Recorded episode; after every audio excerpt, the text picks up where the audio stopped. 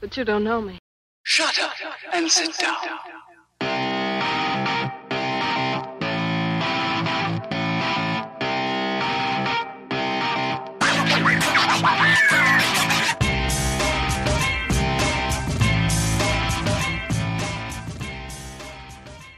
Welcome back to You Don't Know Me, a podcast about people you don't know. I'm your host, Veeps, and we have a brand new guest, Z.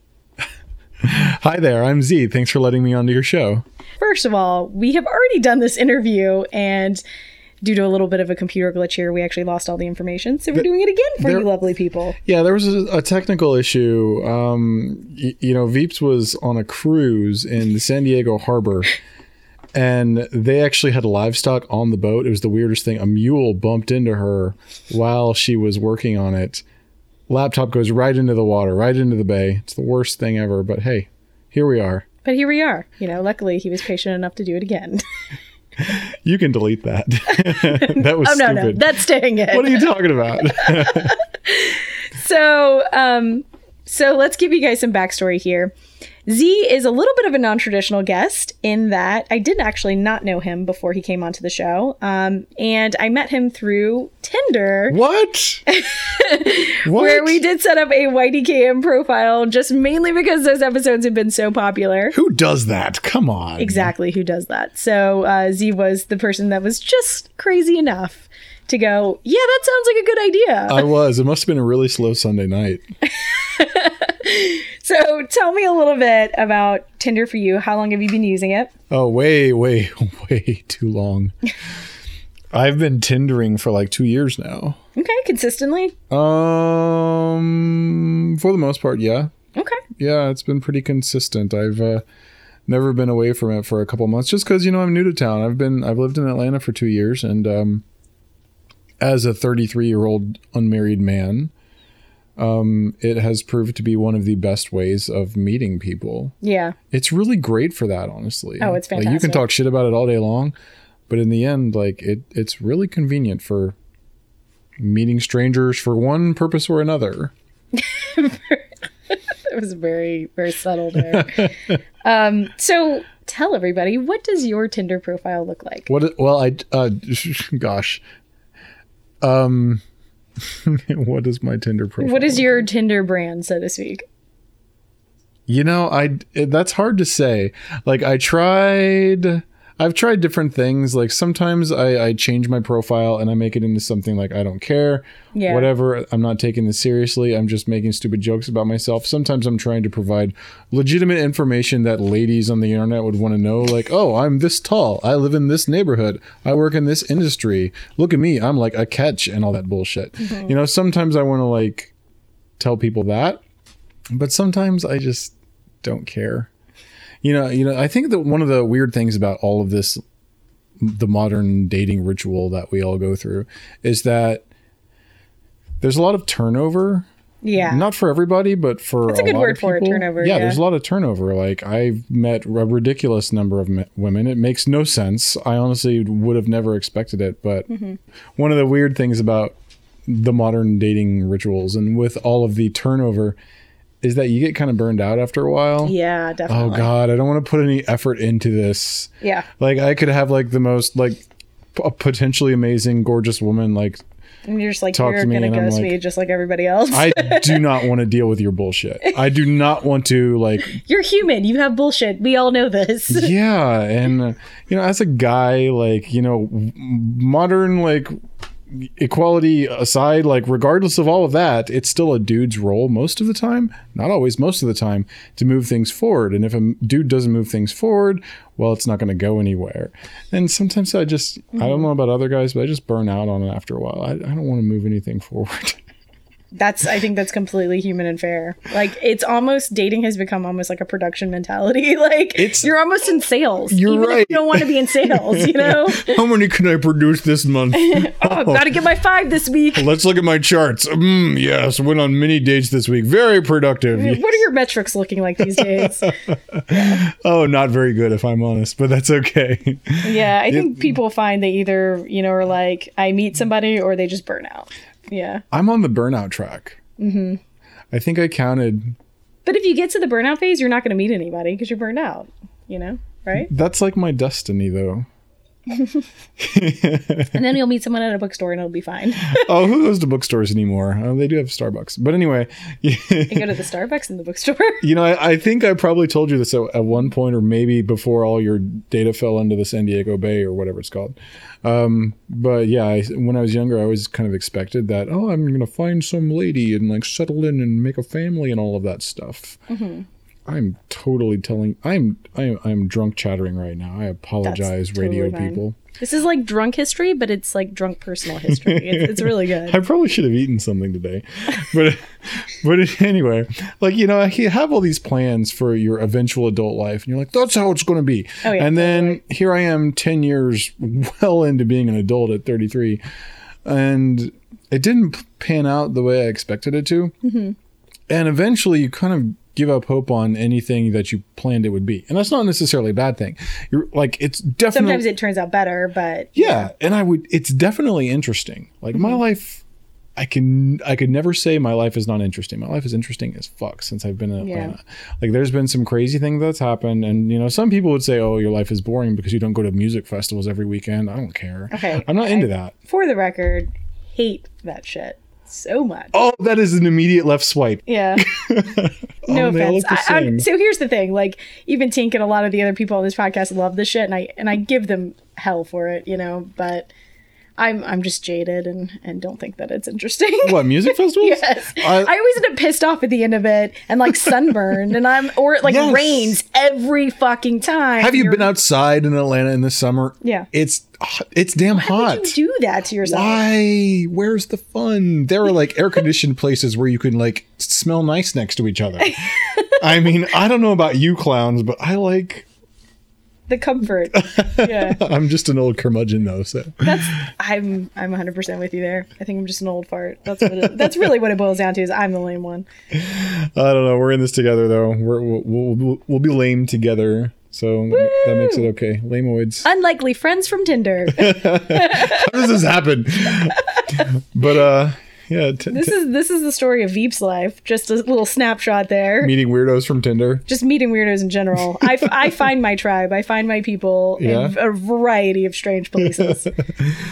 so. Yeah, we we do that. So overall, though, it sounds like Tinder's been a pretty positive experience for you. It's not not been what I expected, but yeah, it's been a lot of fun, and I'm going to keep doing it. How is I'm it different than what you expected? um, it might just be a result of being in Atlanta, but okay. So the people are just different than what you knew before. The, there are yeah. people are different. There are more people, and I'm older, so I think women respond to me differently than when I was in my 20s. Mm. Um, everything's gotten a lot easier, and God, this sounds awful, coming from an anonymous voice on the internet, but damn, women in Atlanta are frisky as hell. It's weird. It's weird. And you're complaining? No, I'm not complaining, but I was not ready for that. Oh, you just I did not expect that. Like I was, you know, Mr. like I was not I was a virgin until I was 26, right? Like I was not ready for like being 31 and going out with women and they were all like hey this is what we do now. I was like what? I was not part of this. Somehow the is this how we do it? I'm not complaining uh, hey let's go. That's great. Thanks for doing that. But whoa whoa whoa whoa whoa. Give me a heads up or something. I know right? It's it's really funny. One of the first dates i went out when i moved here was with this girl, and one of the first things we talked about on OK Cupid actually, she was like, "What are your thoughts on church?" she's really involved with her church, right? Yeah. And she's like, "That's really important to me, and you know, I, I, I you know, I just want to, you know that that's important to me, and I hope that it's something that you would consider." I was like, "Okay, sure. I grew up in the church. Whatever. You know, I'd like to meet you, and maybe if this just works see, out, I'll go yeah. to church with you. Whatever. It's no big deal." Um, so I was expecting her to be a bit more reserved than she than she wound up being. She was very aggressive. Oh. Women in Atlanta are nuts, man. I I could I There's okay. I was to not ready fair, for that. The, the statistics are not in our fa- favor here. That's so true. There are more women, there are more educated women in Atlanta than there are educated men. Good thing I went to school. Yeah. I so graduated, got my really GED and everything. You have potential. I do. you can fix me, baby. oh God. One of the other things that we talked about that I loved were some of the stories of some of the women that you've encountered. Oh God. We were talking about some of the more interesting women that you've come across. So, is there one that like sticks out to you? Oh yeah. Well, I would say there. I've met some interesting characters in Atlanta since I've started dating, and one of the things that surprised me is just that I come from relatively humble beginnings, at least a relatively humble background, at least compared to a lot of people here in town. Yeah. you know, I whatever. We were homeless when I was a kid. I come from the trailer park. Um, never had any money, but I meet these really fancy ladies.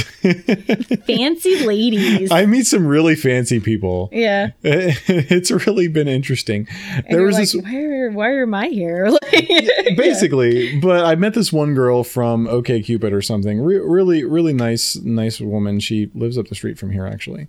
Wonder what she's doing tonight. Anyway, Drunken thoughts of Z. pay no attention to me. Um, but I got to, you know, we exchanged a few messages, whatever, and I don't, I don't. We exchanged a few messages, and and then I met her, and I found out what she does, and she, turns out that she's like a management consultant for like a boutique consulting firm. Mm-hmm. She she travels for work Monday through Thursday, and she works with clients in like New Jersey and Colorado and everything. Mm-hmm. And this is just one part of her interesting background. Doesn't even go into like coming from South Africa and working in Af- Oh. Australia and all these crazy things she's done. But she's a management consultant, bills her clients at nine hundred dollars an hour. Nine hundred dollars an hour. Wow. These companies pay like three thousand dollars, like thousands and thousands of dollars for her time, and I'm sitting with her at a dive bar down the street. I'm thinking, like, shit. w- wait a second, what's going on here? Like, you're this crazy fancy lady from South Africa who's like a certified scuba dive, whatever, whatever, and you bill your clients millions of dollars a year, and you're here at the dive bar with me drinking gin and tonics. How did this become my life? how how in the world? Really, more than anything, how did you, the woman, how did you end up here? how did she end up in my life? I don't understand it. And it's but the thing is that's what's so brilliant about the whole experience. Yeah. Is that and that's what's also that also that's what's getting better as I age. Yeah.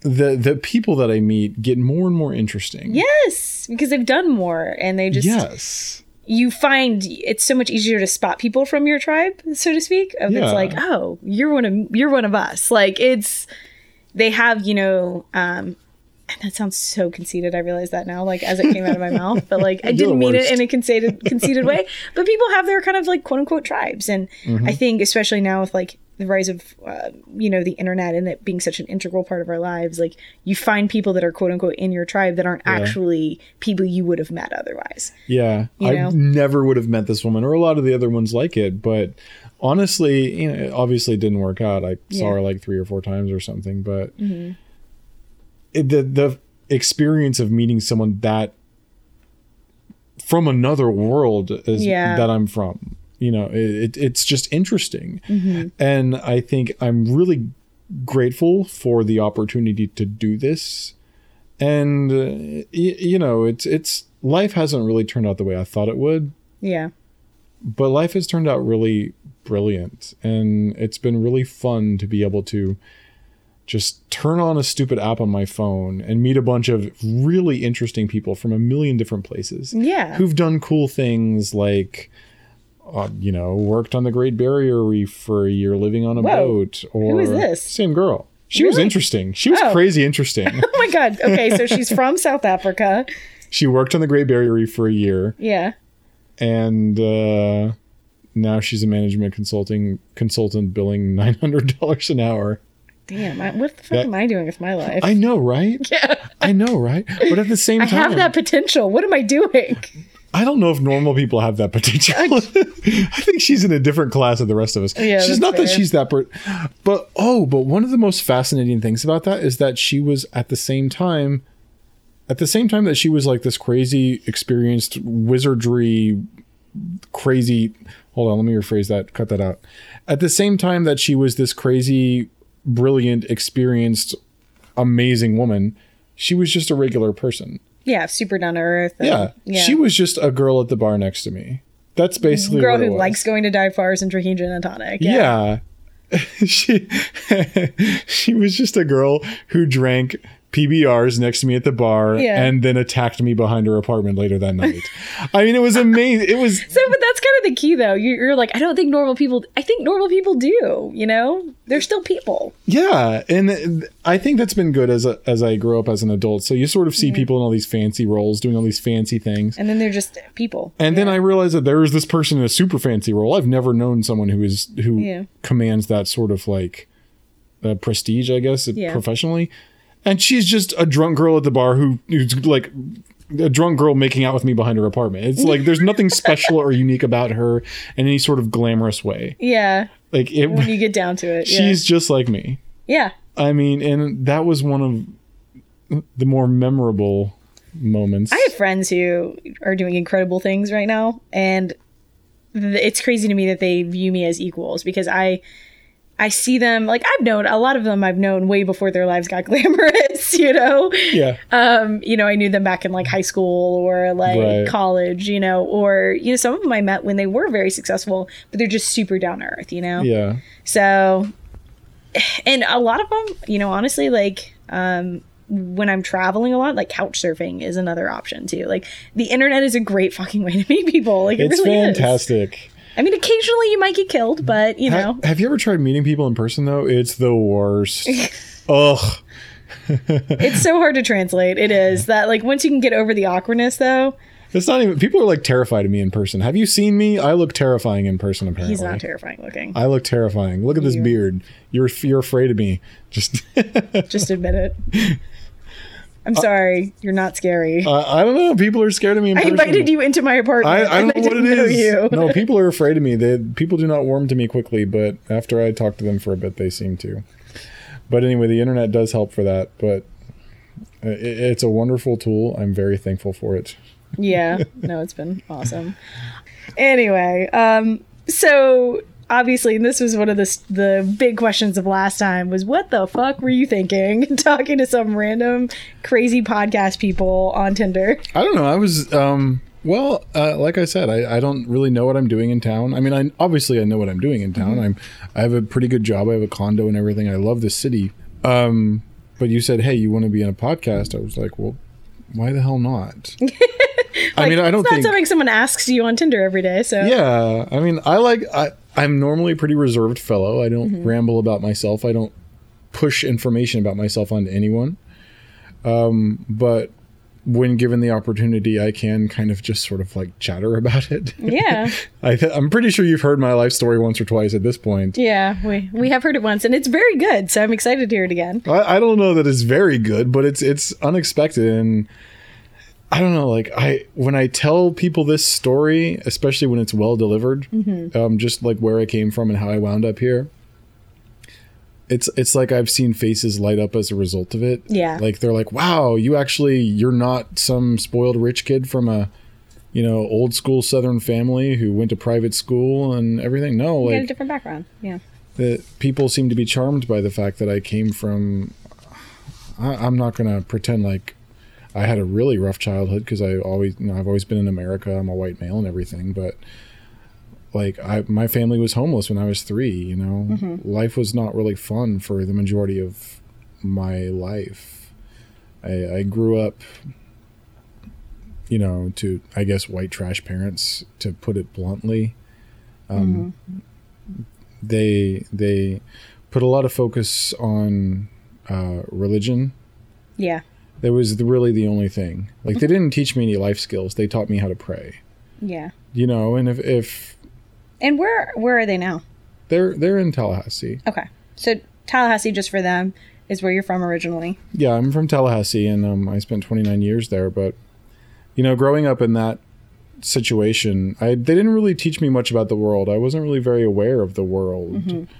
Um and because I didn't really have any money, like, I was I grew up in this really sheltered, closed off situation um, until I graduated college. I was lucky enough to go to college on a scholarship.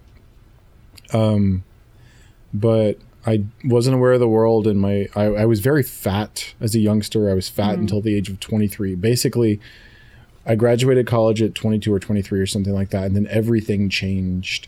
I moved out into the real world. I moved in with one of my best friends who hap- happens to live here in town. Yeah. Um, oh, that's nice. Yeah, I know. It, it's wonderful. For it works out well for me. Um, and I, I started sort of cleaning up my act after being in this super sheltered situation.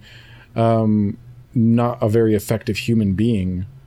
I, I realized that there's more to the world than this because I, I was never really happy. Yeah. I mean, I don't know about I don't know about you or anybody else, but like, um, I, I I don't know how anybody feels about their existence. But I, at the age of 23, I was looking at my life and saying, none of this has been particularly fun. None of this has been particularly noteworthy. yeah. And although I've always expected myself to get married and make babies or something, why would I want to create a child who lives the same life? Because this isn't any Yeah. good. To repeat the same existence that. Wh- what do you think was the light bulb moment for you? I don't, you know, I don't really know. Um, although Or do you think it was like a culmination of things? it was a culmination of things. I mean, I was, I, I, I was always sort of motivated by like, I always wanted a girl. I always wanted a girlfriend or something. Yeah. No, I think that's never really something had one. companionship motivates a lot of people. It really does, and you know, I feel kind of square saying that, but I don't really think it's a bad thing. Um, it that's toned down a lot as I've aged, but um, I, I think there was one girl in particular, my senior year of college, so I was 22 or 23, however old I was, and I was like madly in love with her, and she actually paid attention to me. But then it didn't work out, and I kind of embarrassed myself in the process. But that sort of made me realize there are other people out there. Like people will pay attention to me but there's something i'm lacking. And what that basically was was confidence. Now now sure confidence comes from being a a, an, a good at what you're trying to do. Yeah. you know i what i was trying to do be a young man i was not very good at mm-hmm. So i i sort of recognized that point where that fell apart that potential relationship fell apart. I was like okay why did this fall apart? Where are my problems here? Okay there are certain things i can work on to make better. And one of them of course was that i was 315 pounds. And sure i'm six foot two so that's not gigantic or anything for six foot two but i was really fat. I was like very soft Yeah. at 23 years old.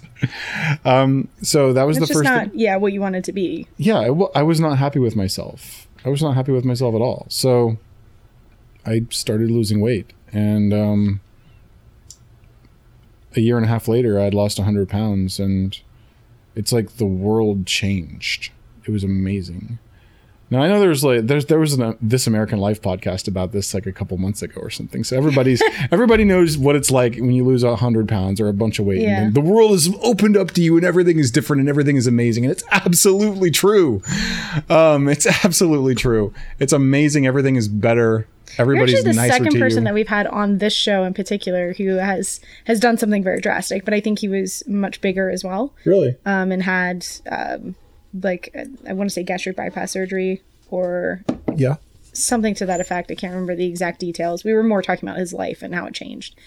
But that was, you know, a big part of his story. And we were talking about it more in terms of like Dragon Con and like, you know, really, but just something simple like that, how that could have been a trigger for him. And um I just I think it's really interesting. So yeah, it is definitely something that people are opening up a lot more about now. Like you hear about it a lot more. It, yeah, you do, and and people sort of when people hear about it, people don't know as much as they used to. Like people who've Yeah. known me for years are used to me now mm-hmm. because I've been slimmer for like eight years or something like that. But when it happened, everyone was like, "Damn, dude, that's impressive. What are you doing? How did you do that? It, that's amazing. You look great. You look mm-hmm. fantastic." I barely recognize you. Yeah. And it feels really good. And I think people like to see that. People like to see somebody who's like, you know, take an initiative to uh, to change their situation. and recognize something that they dislike and attack it viciously Yeah. without hesitation, which is basically what I did. It was really boring for a year. Okay. I had no social life. Yeah. you can't have a social life and lose weight. Not but- that kind of way. Yeah, definitely not. Um, You know, That's kind of one of my biggest struggles personally, somebody who does struggle with their weight. Like Yeah. is the social aspect. I'm such a social person. it's really hard. Yes, but I realized today I had like a little bit of an epiphany And um, I've tried like all these different things, and like I think really for me is I I just need to find something that's a hobby that I like better than food. You know, that's active. Yeah. And if I can do that, like food won't be the sa- like right now. I've just realized like a lot of things in my life are not quite where I want them to be. I've been working towards a lot of things. Yeah. So one thing that I've been like getting a lot of enjoyment from is food, and it's Food been kind fantastic. of filling that hole a little bit, Oh, I and then making me gain like a tremendous amount of weight. So like ice cream has filled the hole, but Yeah, it is it also Oh, now I, was- can't fit into any of my clothes. I was drunk on frozen custard last night. It was a great night. oh man! So I know realistically that I'm going to be very boring for about like six months until I can get myself back on track. But it's a struggle and it takes time, but Yeah. it you know it it's worth it. Whenever people don't ask me anymore because they're not used to me being fat anymore, but people sort of want me to inspire them. yeah, And I would just say, you know, it's it's not that hard. It just takes a long time and it's really boring. I mean, that's basically all it is. And I don't, I don't know. I was never particularly good at being a motivator. it's simple, but it's not easy. Yeah, it, and it's just oh God, it's so damn boring to Yeah. lose weight. That's I think that's honestly my biggest struggle is that It's boring. it's just boring. but you know what? I, I, one, it's one of the things I'm most proud of because I saw this thing in my life that I wasn't satisfied with. Mm-hmm. I knew where I wanted to be. I was like, this is the version of Z that should exist, that I mm-hmm. want to exist, but it doesn't exist. Yeah. So how can I get there? Mm-hmm. And that was the first and biggest step. And I took that step, took me about a year and a half, and it was so worth it. it was the it was the best. It was the best damn thing I've ever done. I mean, it's not it's not all pretty. Like, um, Yeah. I mean, if you lose a lot of weight, your body gets kind of weird. Like, I've had plastic surgery three times, but you know what? It's it, it's worth it. I would. I've spent a lot of money on it too, and Yeah. I've never had a lot of money, but I I've I've made it work for the sake of Being happy yeah, because I want to present a certain version of myself to the that world. you worked very hard to get to. Yes, Yeah. yes. And after I lost all that weight and I still had like uh, all this skin, like I had boobs, it was really ugly. Um, you know, I spent a lot of money on surgery, but I would I would do it all over again because I've been so much happier as a result. Mm-hmm. Life has been brilliant, and honestly, I've got scars, but I think it's kind of a it's like a point of pride, you know. Almost like like people get tattoos of certain things to remind them or something. It's almost Yeah. like that thing, that symbol to yourself Yeah, like yeah. what you've I, you I, know. I feel like we all carry emotional battle scars, battle wounds, you know. I've got big ass battle Yeah. scars. I was I was fighting with my former fatter self. Yeah. and you know what i i don't mind at all and nobody else cares either like nobody Mm-hmm. cares what i look like um It's my- such a personal thing. And I think that's the biggest key is right there is like taking back like, no, this isn't about anybody else. It's literally this is just about me. yeah i i feel a million times better it was the best thing i've ever done and when did i do that i was about 23 when i lost all that weight man life has been so much better That's cool. Life this is inspiring. I've just got to like come to terms with the boringness. it's so boring oh my god it hits home for me right now because I'm just like s- struggling with this particular issue so like intensely at this point in my life. Like it, because I uh, switched to a desk job and then like everything I sit down all the time. oh offices are dangerous there's so much baked goods and then there's like yes so and it was like i once i gave myself that first taste and i used to be vegan too i used to be very intense about my diet um and then i just when i fell off that wagon it's been like you just keep going. Yeah i just It's kept falling and kept falling. It's like i've gone into this dark hole of bullshit. I've been there. cupcakes and ice cream and delicious dark hole. Oh god it's so good. Oh i want to get so fat right now just thinking about it. Yeah. Mm. are you one of those people that like fantasizes about things that you ate before Sometimes, well, I, yeah, or honestly, at this point, I just I basically eat whatever I want, but I I stay pretty active, and Mm. I guess my appetite has shrank as I've aged, so I do okay for the most part. Mm-hmm. Um, I don't know, maybe it's just me getting older and boring, but yeah it, it is. Uh, I don't remember what you asked me. do you fantasize about the food that you want to eat or like do you fantasize about i this is i've heard this advice before and i i just think it's crap like when you're doing a I did a juice fast once. Oh god, this like, sounds awful. You have to think about like think about the last time you had that pizza. Like Why would you like, think about that? Like revel in it and like enjoy the memory of the pizza, but don't eat the pizza. But like just think about it. Like you know what I mean? Like when you're having a craving, just like remember how delicious it was. It's like thinking about an ex. yeah, it's like why would you do that to yourself? No, fuck off. I don't want to see it. It's I don't like- want it in my world. Don't miss it. Don't be sad that it's over. Be happy that it happened. No, that's bullshit. Nobody I feels agree. like that. I agree. I will. I will not be happy that pizza happened and is no longer happening. Except for that moment of self-loathing when you're absolutely stuffed on pizza, and Mm. the only thing in the world that will look more disgusting. There's nothing in the world that will look more disgusting to you than another slice of pizza. Where you're Mm, like, I have eaten an entire pizza. we sound like such a couple of fatties right now. yeah, dude, we're channeling it. I don't even Hard. care. God, I love eating. Um, How But do you I- think I got here? I'm in the same boat. I do have to say that losing weight was the best thing I've ever done. I mean, going to grad school was good, you know, whatever. Starting to actually lift weights was good. All these were like good things that I've done over the past. Yeah, know, finding a career that you love, all good things, but really eh, it's just the weight. Eh, yeah, I could be a dishwasher. I could be a busboy. But you could be a hot dishwasher. That's a the hot important part. That's Yeah. the important part. Like, I've got all the time in the world to make money. like, I don't want to waste any time being unhealthy at this point. Like, and I'm, I kind of sound like I'm Deep. joking. Damn, What? it's a damn that's deep. I'm, I kind of sound like I'm joking, but honestly, no, I, I do not want to waste any more. I would do anything. I don't give a shit as long as I'm healthy, mm-hmm. as long as I feel good about who I am. I could go live in a van on the West Coast. Actually, this is a dream of mine. this is very specific. I would be a homeless, busking dishwasher living in a van. But you know what? I would be chill as fuck. I would be cool as hell that's funny. I have like, because it's not it's not about money for me, mm-hmm. and it's not about money for a lot of people. But it is about money for a lot of people. But it's not about money and for I me. hover in the middle. Yeah, I mean it's. I think I want money to like have freedom, but that's about it. Yeah. But then again, by by earning money, you you take away some of your freedom, which is kind of the conflict that we're in here in the first world. Sure, Yeah. I guess so. Um, but I would, if I was working minimum wage, living paycheck to paycheck, I would rather be that and healthy than well paid and unhealthy and unhappy. It's just not a way to be, and I wouldn't go back to it. Yeah, no, I'm with you. So I think that kind of wraps up the story of Z a little bit. We went a little bit off the track there, um, but one of the things that we like briefly talked about before, and I know the fantasy part here kind of ties into some of the adventures, like the fantasy of living in a van and stuff. Sounds like it ties into some of the adventures that you've had.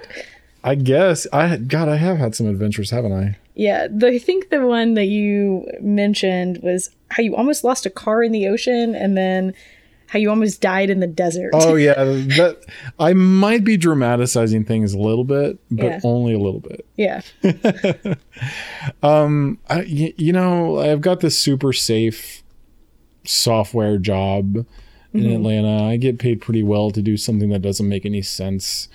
You, you know, and that's one of the things we struggle with, like here in the first world, is that we we get paid in fake internet money. We pay our bills with fake internet money. Everything's so fake and abstract, and it's all exists on the internet in the ether. And there's nothing tangible. tangible Yeah. and even experiences aren't really tangible but sometimes like i have like this craving to like go out and like do shit with my body and my hands Oh no, I totally can empathize with that. Yeah, Yeah, where I want to like create something real. or even just be somewhere and realize that there's a world outside of this particular corporate culture that we Mm-hmm. live and spend in Eternity in.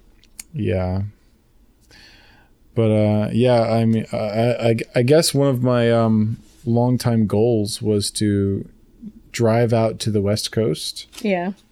on a motorcycle and i did that and i did that a few like three summers ago i guess it was three summers ago now Oh, so this is recent. well it was yeah i i was uh i was living in st louis at the time um i i'd moved there to be with a girl but anyway that's beside the point That's a whole other story. that is a, a whole, whole other, Oprah show. that is a whole god you're right but anyway I, I i wanted to sort of go on some sort of grand adventure. So, and I'd always sort of dreamed of the West. So I bought a motorcycle, a big, comfortable one.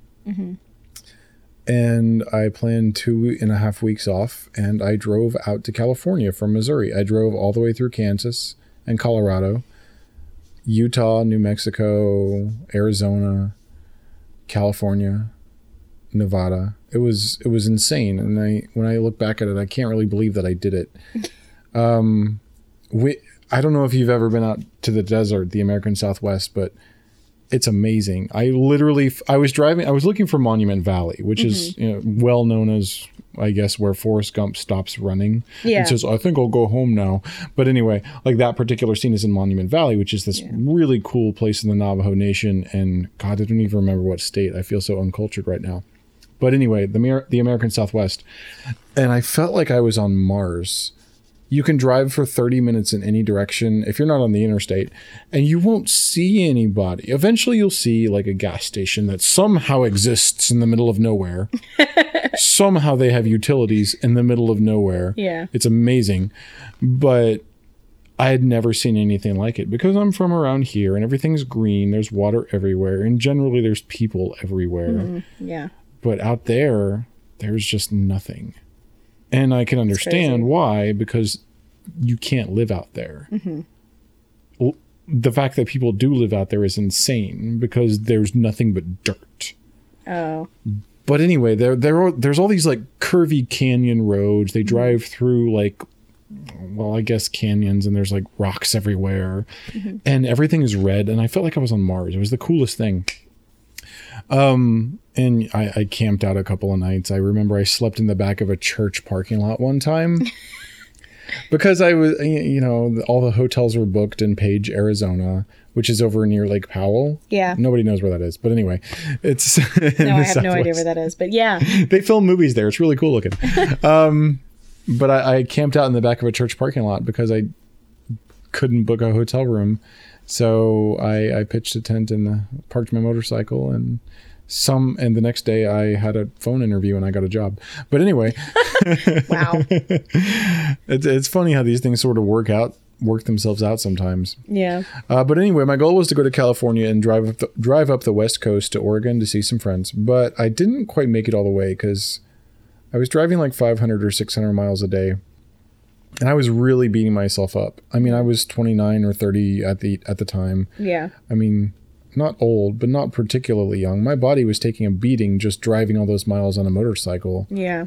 in a day and i realized that if i didn't go significantly slower i was going to run the risk of killing myself By like crashing. by crashing yeah. into a canyon or falling off a cliff or whatever um so i realized the normal thing, the usual things. motorcycle stuff you know typical motorcycle stuff so i You wouldn't understand.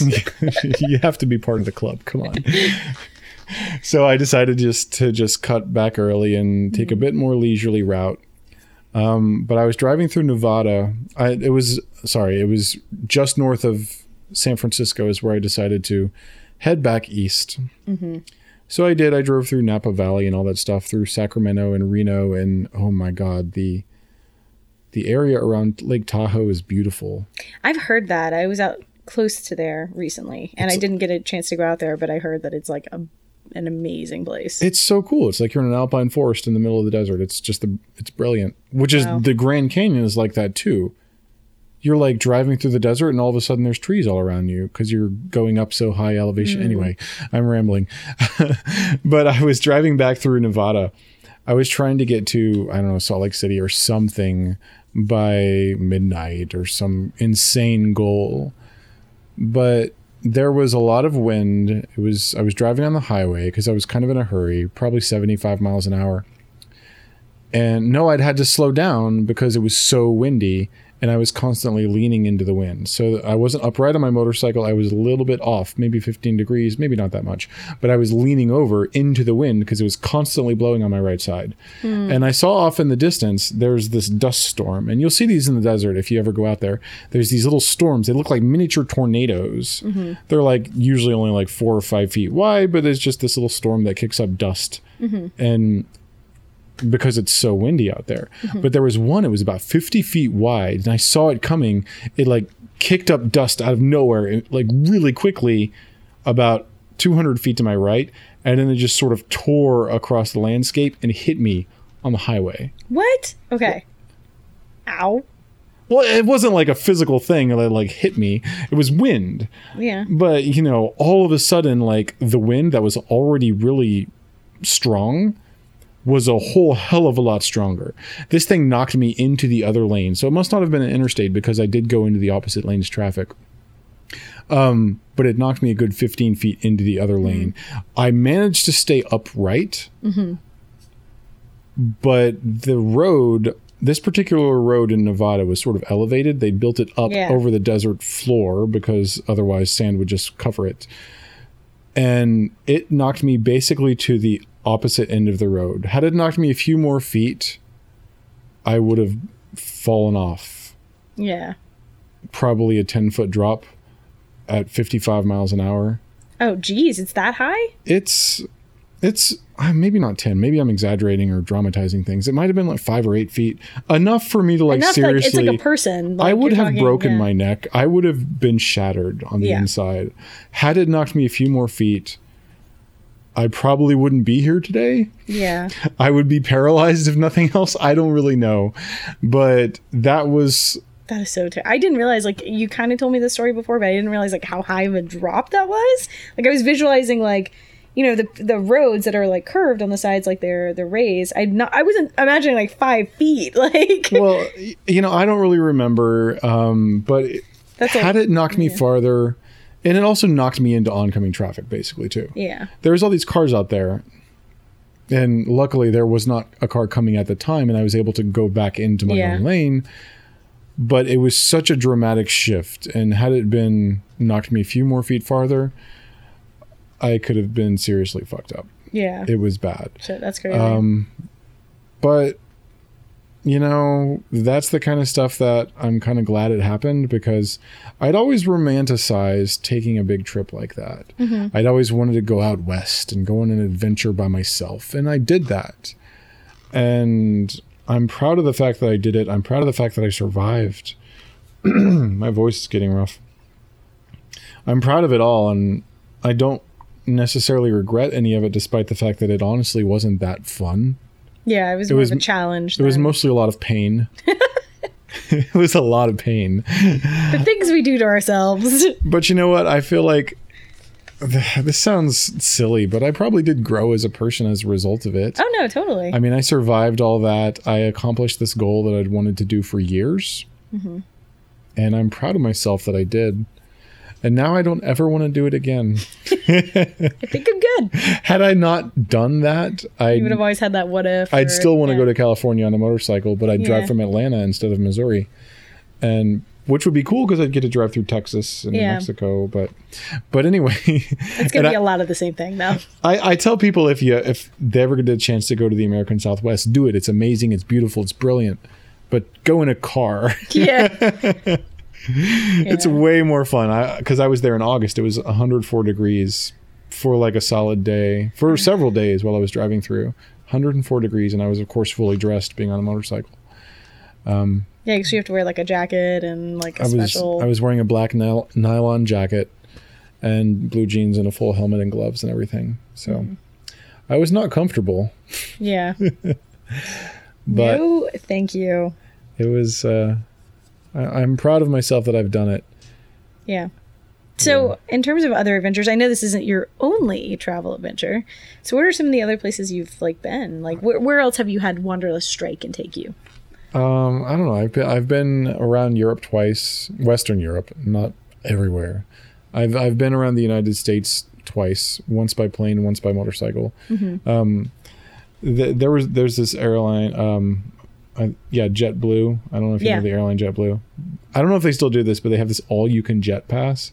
I bought one of those um, in 2010. That's actually really awesome. Yeah, I went on. I went. I visited 22 cities in like a month one time. It was really cool. How much was it back then? It was like five hundred dollars. That's so cheap. It's it's gr- it's brilliant. Of course, you can. Basically, everything transfers through JFK. In New York. Yeah. So it's you're never it's never a direct flight, and a lot of times you're wasting time. Yeah. but the fact is, I was like, I didn't have any money, and this was a brilliant way for me to see the United States, which I'd always wanted to do. So I went to mm-hmm. Chicago and DC. I went all over the West Coast and all over. Of course, I skipped the stuff in the middle because mm-hmm. everybody does. Everybody does. Doesn't matter.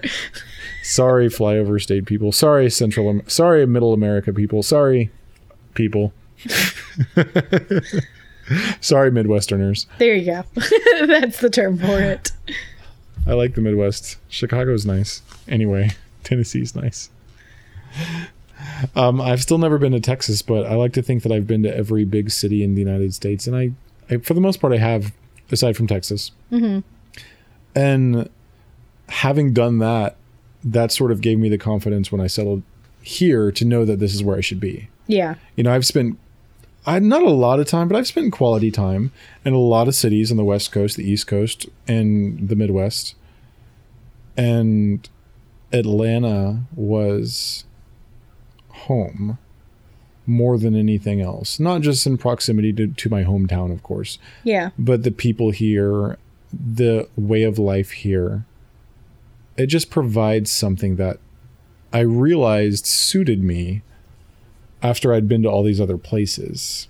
Interesting. And had I not been to all those other places, had I not lived in New York for a month, had I not, you know, spent like two weeks in San Francisco, you know, like all those other glamorous mm-hmm. cities, had I not spent quality time there, I might still be thinking, man, Atlanta's cool, but I want to live in blah, blah, blah, blah, yeah, blah. yeah. Now that I've lived in blah, blah, blah, blah, blah, I know that, yeah, sure, they're nice and they're glamorous, but it's better here. What do you think is the At least the- better for me. Okay, fair enough. What's the the selling point? What's kind of the You know, it's it's hard to say, but just fits?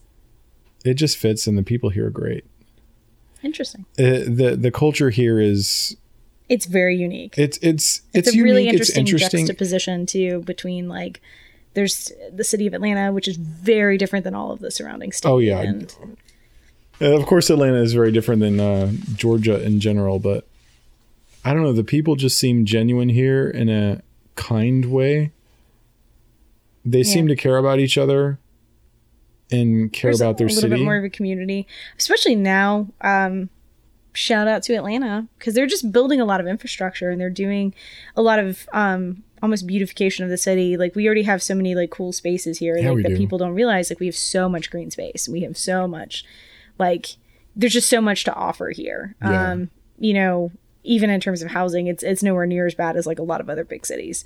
Um, and now that they're building the Beltline, which is going to be a walkable trail that pretty much goes around like the inner city, you know, like they've gotten like a big chunk of that obviously constructed, but they're building a lot more of it too. So I think it's going to be really interesting as all of that comes together. I think Atlanta is a brilliant city. And I could have moved anywhere when I moved here because I had a work from home job. Um, but I picked this place because I had friends here and because I thought the culture was the culture was a fit after be, being everywhere else that I thought was interesting. Yeah. And I have zero regrets. This has been a brilliant place to live, a brilliant place to earn and spend money, and a brilliant place to meet people. Cool. You know, when I was younger, I was uh when I was younger, I think I was about 28 when I moved to Missouri. Mm-hmm. I moved to St. Louis because I was dating a girl there who had moved to St. Louis for a job. We met in my hometown. She moved there, and I was sort of homeless in grad school, so I moved there to be with her. And I sort of told myself, it doesn't matter where you go, because I had already moved around a bit around the East Coast, and I lived in New York for a bit. And I realized that it doesn't matter where you are, you're going to do the same kind of stuff. You're going to hang out with the same kind of people. You're going to do the same kind of place. Sorry, you're going to do the same kind of stuff. You're going to go to the same kind of places. Mm-hmm. And no matter where you go, no matter where you go, there you are. You're always going to be you. Yeah. And you're going to find people like yourself. Mm-hmm. And you're going to find activities that suit you no matter where you are. And I always said that. And I think that's kind of true. But I think you can find cities where your lifestyle is more approachable. but I have to say that I enjoy being me more here Yeah. than I did. So there are places where being you is going to be a little bit easier. It it just Yeah. feels better, you know. It might not make any sense, but I love this city. But I, I know we're kind of getting we're getting very like granular here. But um, well, we've already talked about all this once before. well, I know, and that's and that's part of the problem. We are we're kind of getting we're getting more depth into it than we were last time. Um, but I do still want to talk about your story about the car Oh, the car. and really some of your younger escapades.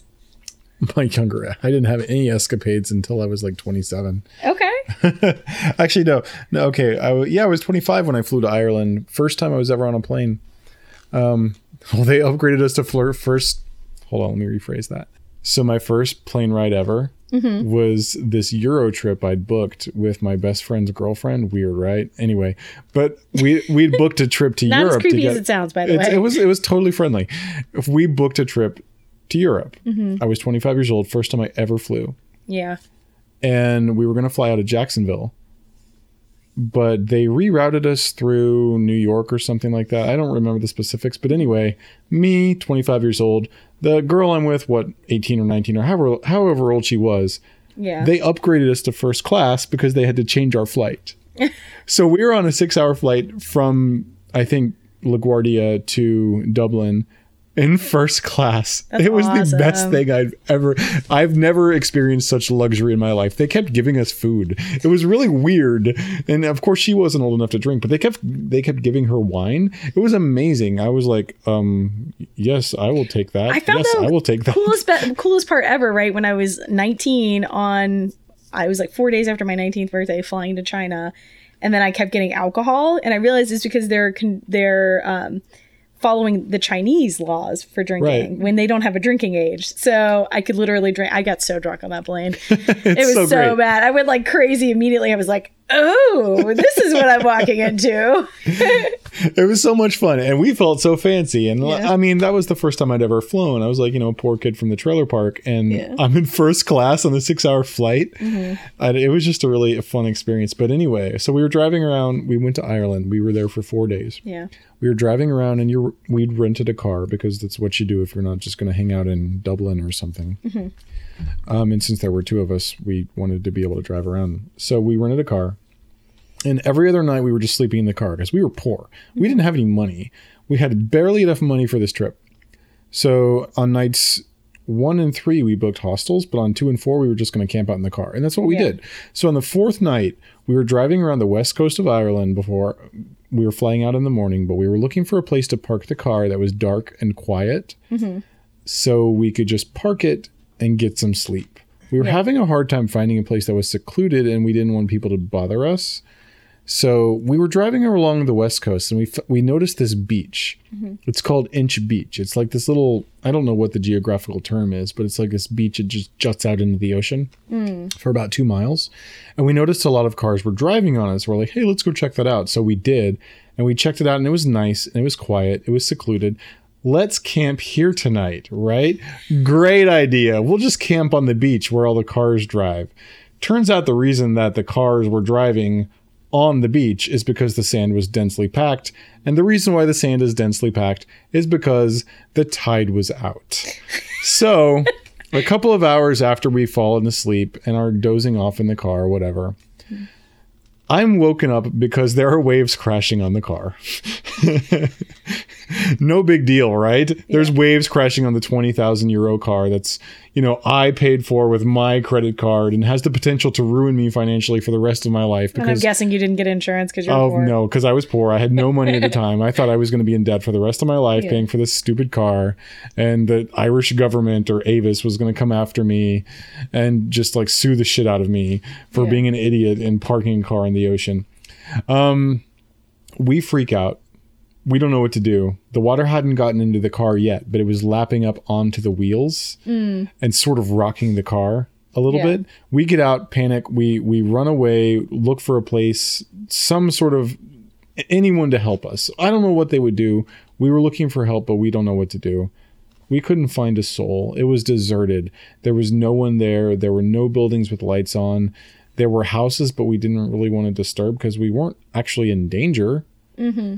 Um, we didn't know what to do. So we went back to the car, and turns out that the water had not come up any farther. It did not get into the car, So and I you was thought it was going to get like more.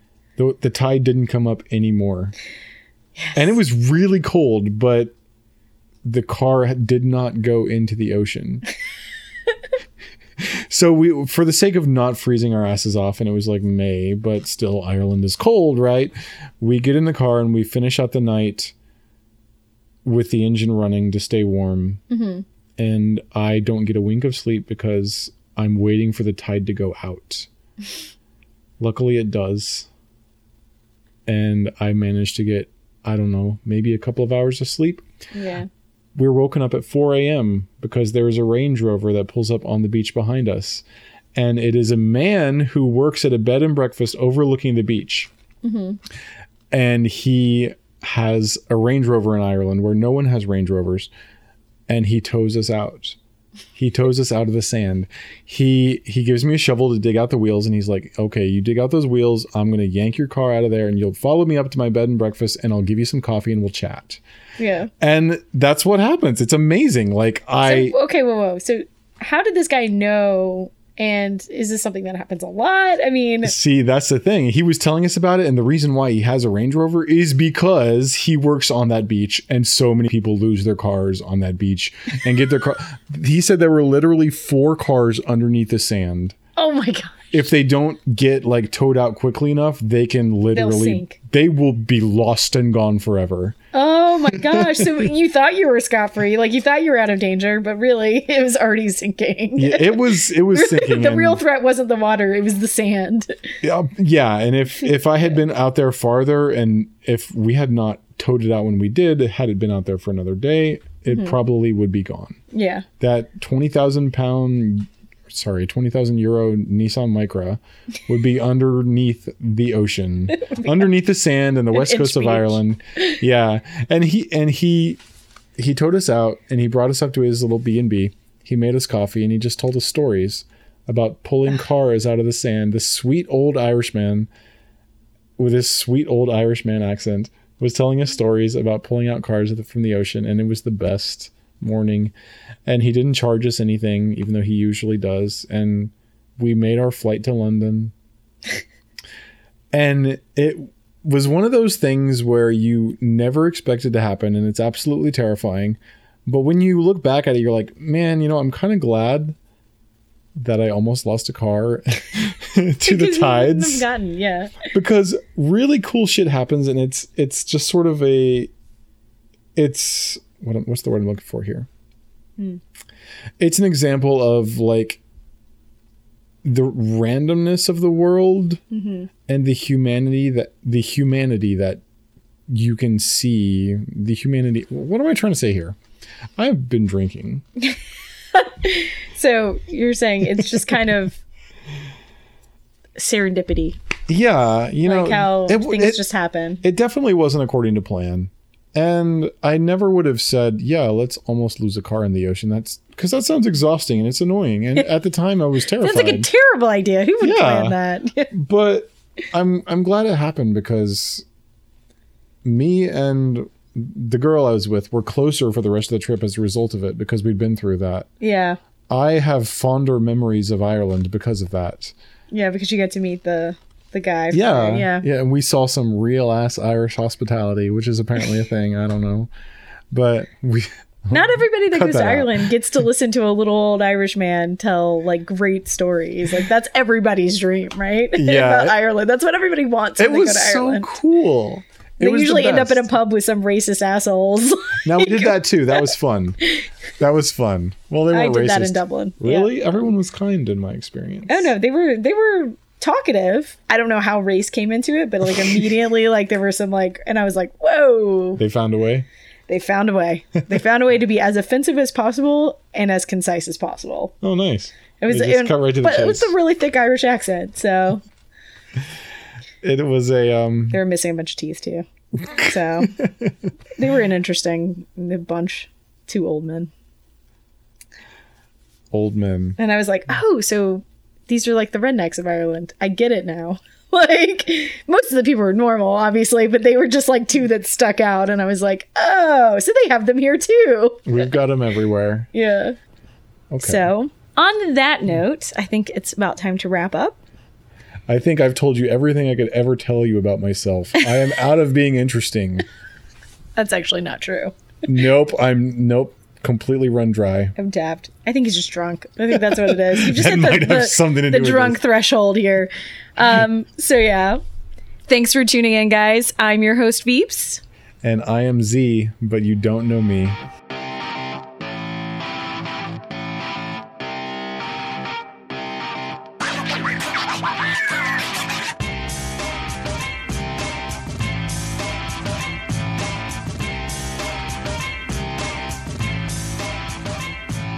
Hey guys, if you liked what you heard today, be sure to head over to our website. It's ydkmpodcast.com.